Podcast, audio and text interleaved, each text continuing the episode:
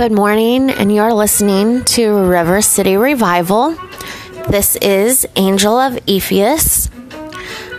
I want to let you know that the Most High is amazing and abundant and always on time and just pure, beautiful.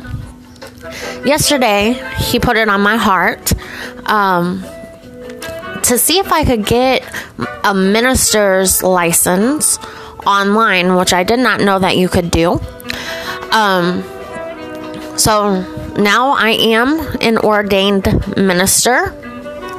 On my website, thelionstares.com, you can find a list of services. I will do weddings, baptisms, funerals, and counseling. I try to keep the fees low and reasonable, and as always, I go where the Most High directs me. So, if you are looking to get married or you need someone to officiate um, any ceremony, please feel free to reach out, email me.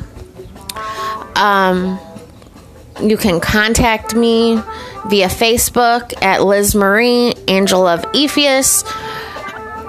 I will add my phone number um, because I do have cards. But however, today we're going to talk about letting go of insecurities. Once I did this study, I was able to let go. God healed me from feeling insecure because I still, after four years of Him working hard on me, feel like I'm unworthy of His love, and I will always feel that way. But I know what my calling is, and therefore I step out in faith as always. Whether or not I feel I'm ready, He knows I am, and therefore let's continue. Attitudes of Yah, letting go of insecurities. You can find this on my website at thelionstares.com. Um, I will be reading a portion from Desiring God's website at desiringgod.com, um, letting go of insecurities. My insecurities rise when I'm getting blessed or right before my blessing. Today and yesterday, I fasted as insecurities came from the devil in the form of fear and doubt, and for me, this is spiritual warfare. Abba Yahuwah designed insecurities as a warning that Satan is around, as insecurities go back to the shame that was felt in the fall of Adam and Eve. Again, today's information parts of it comes from Desiring God's website, and the link is on my website, thelionstares.com. So let me ask you, what are insecurities?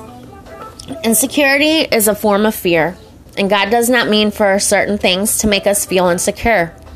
If we walk out on someone's second story deck and notice the wood is rotting, we should feel insecure.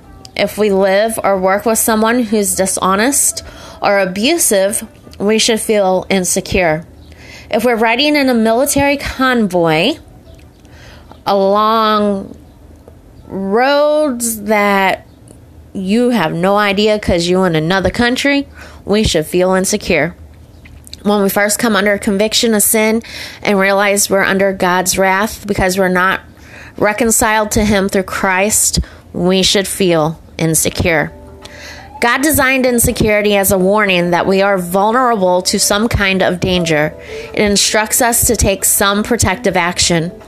But in current America vernacular, what we typically mean by insecure is not just a circumstantially induced fear, but a fear so recurrent that we offer to it as a state of being. We say being insecure, or we might say so and so is an insecure person. And what we mean by that is the feeling of insecure, which is a significant lack of self confidence or a powerful feel of others' disapproval or rejection, or a chronic sense of inferiority. But what are we afraid of? What danger is this kind of insecurity warning us against? It's telling us that our identity is uncertain or threatened. Some facts about when I feel insecure. One, insecurity comes before or at the very beginning of my blessing from the Most High. Insecurities always make me think harder and not clearly. I make rash and irrational judgments, and I can't tell between the two. My mind is a fog, and I can't think about anything because it's just a jumbled bundle of horrible thoughts, fast thoughts. Um, even my anxiety gets high. For me, insecurity stems from emotional, physical, and mental abuse. Insecurities have ruined my life at times, and insecurities take my eye away from the Lord God Almighty. Insecurities for myself demand attention, and sometimes as much as possible, and that is not of the Most High, because we should not be seeking pleasure for ourselves through anybody except for God. Abba Yahuwah asked me why I feel threatened and unprotected. Um, so my response was, everyone leaves me. I've had many relationships that have not worked because everyone leaves. They always have a side chick. I am never good enough. They tell me, Liz, you're a great woman, and they can't cut ties with other females. I'm sorry. When I'm with somebody, I'm with you. I'm not having other relationships in the background. I'm not having any more second or third or fourth choices in case this relationship does not work. I am dedicated to the person that I am with 100% until they prove me wrong. Relationships always end with intense heartbreak, at least for me, because, like I said, my heart has always been in it. And I pray to God all the time that He does not make my heart cold because of all the failed attempts at a relationship.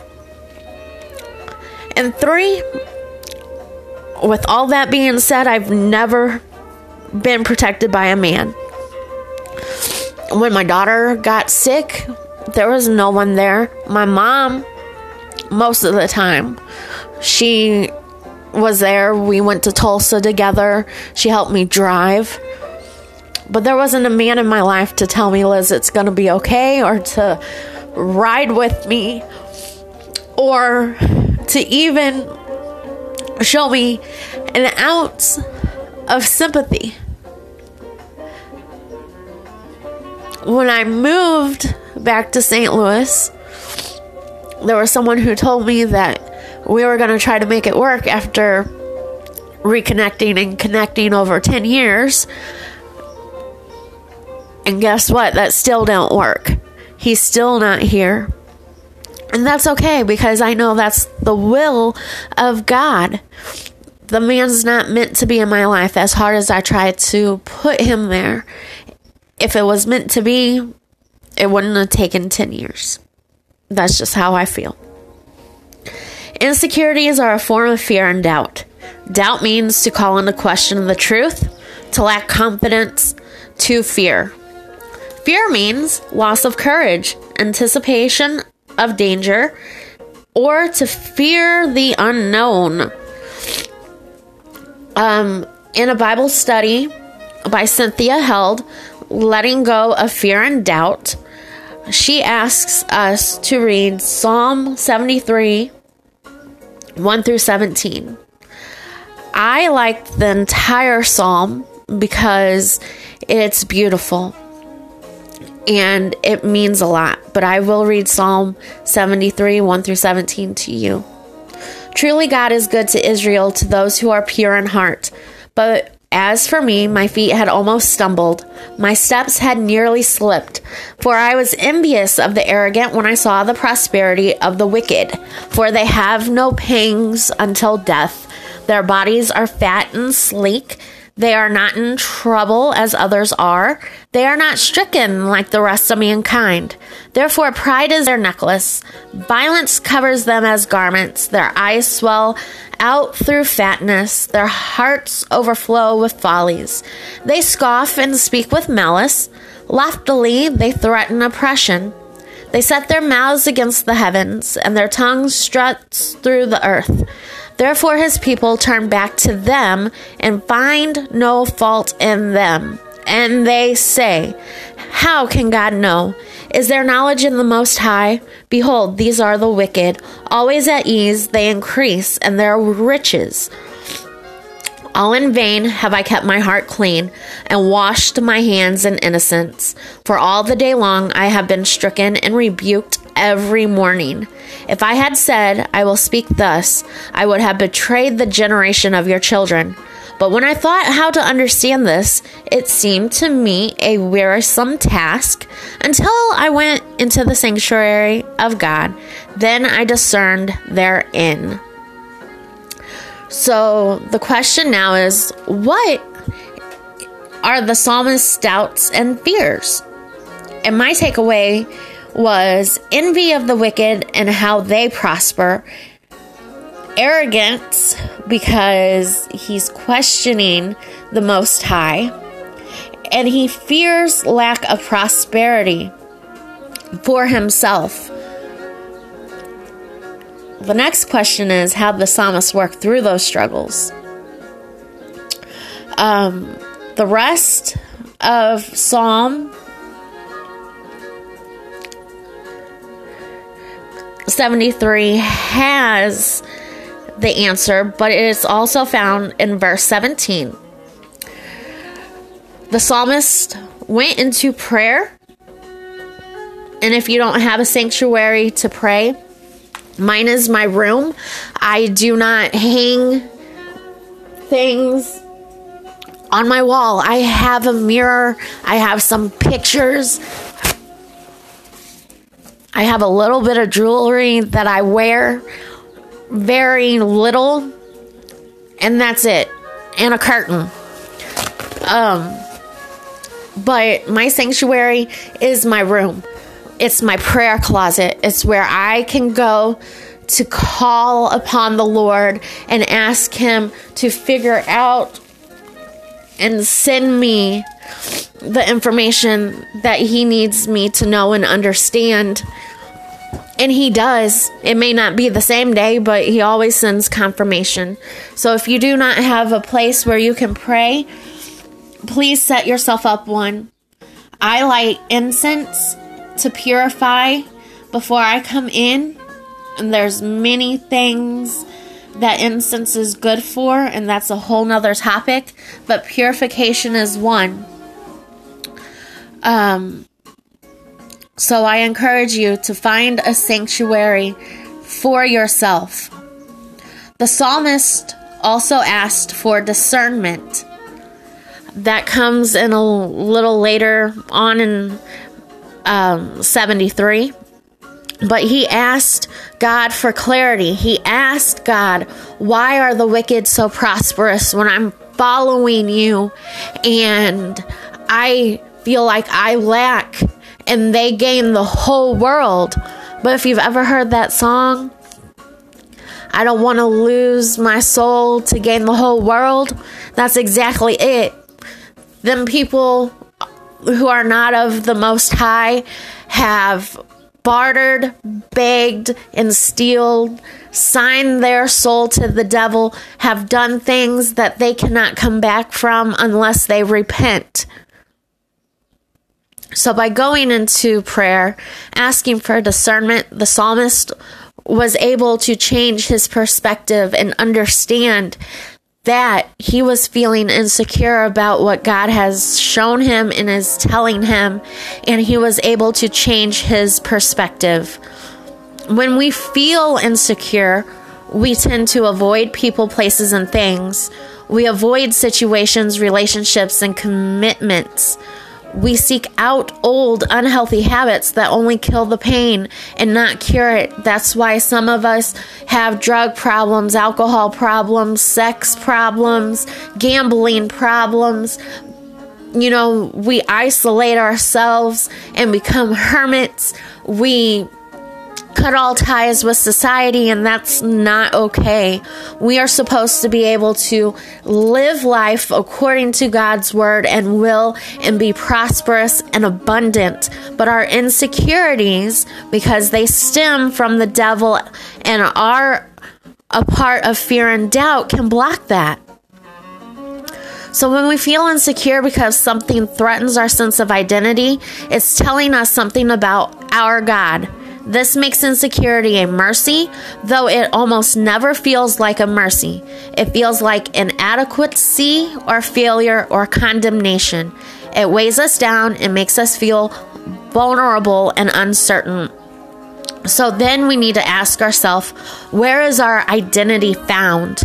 Our identity is found, our Identity is who we understand ourselves to be at the core. It's our essential self, or it's what we want to believe and what others and what we want others to believe as our essential self, even if it's not who we really are. My identity comes from my name. I first learned that Elizabeth means consecrated to God four years ago.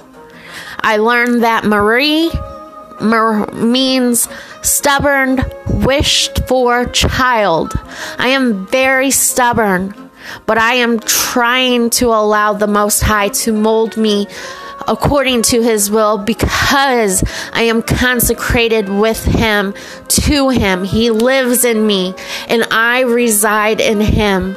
And therefore, together, that is who I am. I am nothing without the Most High. I already know that. I should have been dead. I should have been dead many times over, but I'm not. And that's because He saved me, because He knew who I was before I did.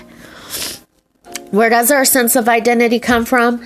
This is the crucial question, the pinnacle of the problem. How we answer it decides whether or not we will ever be free from being insecure.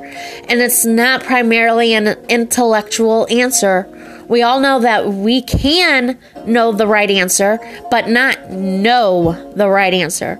We answer this question from our heart because our identity is tied to what we really love, what we really want, and what we really believe offers us hope. In other words, we find our identity in our God. Our, our God may not or may be the God of our creed, we may say our God is the Lord, but that may not really be true. See Isaiah 29 13 and Luke 6 48 for more on that. Our God is the person or thing we believe has the greatest power to determine who we are, why we're here, what we should do, and what we're worth. I used to try to find worth in a man. I used to think that if a man loved me the way I loved them, then I was worth something. And I promise you that's not the case. Our God is what we can't help but seek and follow because we believe our God's promises will bring us the greatest happiness. Our identity is who we understand ourselves to be at the core. It's our essential self, or it's what we want to believe and want others to believe is our essential self, even if it's not who we really are. God designed insecurities to be examined in order that we might escape danger. That's what why it's a mercy. This kind of insecurity is a God gauge in our soul. It's reporting to us that something is wrong with what we hear God or some other God telling us about who we are. Either a true belief is being challenged and perhaps being refined, or a false belief is finally being exposed. We know instinctively that nothing good dwells in us, that is, our flesh. See Romans 7:18. And we know that our souls stand naked and exposed to the eyes of him whom we must give account. See Hebrews 4:13.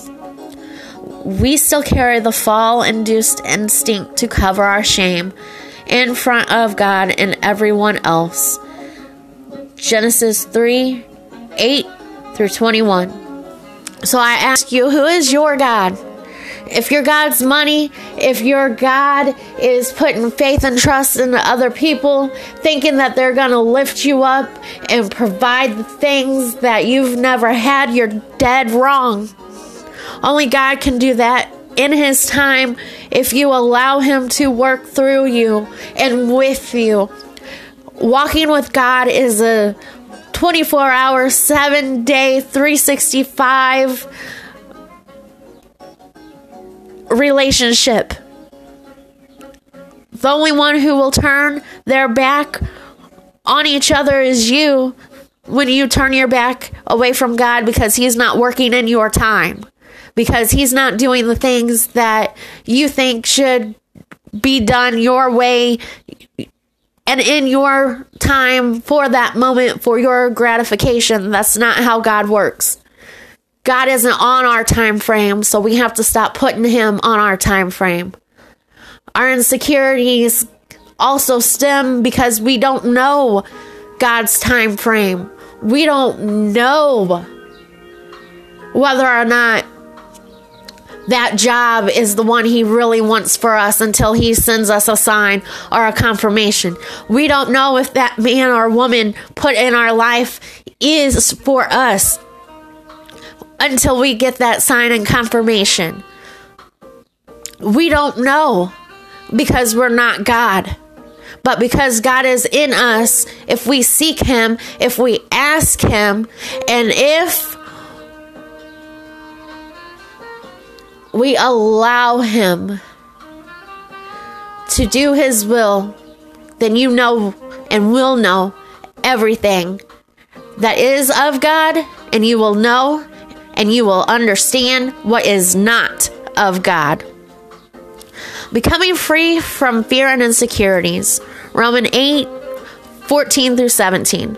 For all who are led by the Spirit of God are sons of God. For you did not receive the spirit of slavery to fall back into fear, but you have received the spirit of adoption as sons, by whom we cry, Abba, Father. The Spirit Himself bears witness with our spirit that we are children of God, and if children, then heirs, heirs of God, and fellow heirs with Christ, provided we suffer with Him, in order that we may also be glorified with Him. We have to suffer as his children. That's just the way it is right now because this earth is corrupt. And until he comes back, I promise you, all the pain and heartache will go away upon his return. But you have got to get your mind and actions, words, and your walk according to what he is telling you. Hebrews 2 14 through 18. Since therefore the children share in flesh and blood, he himself likewise partook of the same things, that through death he might destroy the one who has the power of death, that is the devil, and deliver all those who through fear of death were subject to lifelong slavery. For surely it is not angels that he helps. He does not help angels. He commands the angels. He doesn't tell them, Michael, yeah, off your thing. No, the angels follow, they listen, and they protect us. We have an angel army. And if you feel alone, abandoned, lost, you call upon the Lord to send his army, and he will send them to fight your battles because all battles first begin spiritual and then manifest in the physical, which is why you have to get your physical walk in accordance with the way you think about God and the will He has for your life. But He helps the offspring of Abraham. Therefore, He had to be made like His brothers in every respect, so that he might become a merciful and faithful high priest in the service of God to make propitiation for the sins of the people. For because he himself had to suffer when tempted, he is able to help those who are being tempted. 1 John 4 15 through 19. Whoever confesses that Jesus is the Son of God, God abides in him and God. So we have to come to know and to believe the love that God has for us. God is love, and whoever abides in love abides in God, and God abides in him. By this is love perfected with us so that we may have confidence for the day of judgment, because as He is so also are we in this world. There is no fear in love, but perfect love casts out all fear. For fear has to do with punishment, and whoever fears has not been perfected in love. We love because he first loved us.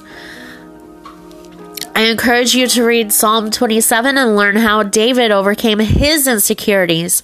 For all of us can become free from fear and doubt of and with by Jesus Christ, Yahusha, our Messiah. Again, we are told to knock, seek, and ask. If the Lord God is banging on your door, open it. If you have questions, ask. If you have asked, seek the truth. For the truth shall set you free, and to become free is what we all want. We are free. We are no longer slaves. We are no longer held in bondage, and we are no longer playthings for the devil. We are a child of God. We are a family of brothers and sisters in Christ Jesus. And if you need someone to speak to again, please reach out to me. And if you have an understanding on handling securities, please come and talk to me because I would like to learn more. I'm always open to learning from people, and I would love to be able to share testimonies and get the word out there even more. So please, please help promote this ministry. River City Revival is just now breaking ground on Spotify and other platforms. Um, I again, my Facebook is Liz Marie, Angel of Ephesus. Please look for me, message me on Messenger, even, and I will connect with you. And together we can help build the kingdom for Abba. I love you. God loves you. And it is a pleasure to be counted because I am unworthy of this calling. But I will go wherever God leads me, and I encourage that you do the same. And as always, it's never goodbye, it's I'll see you later.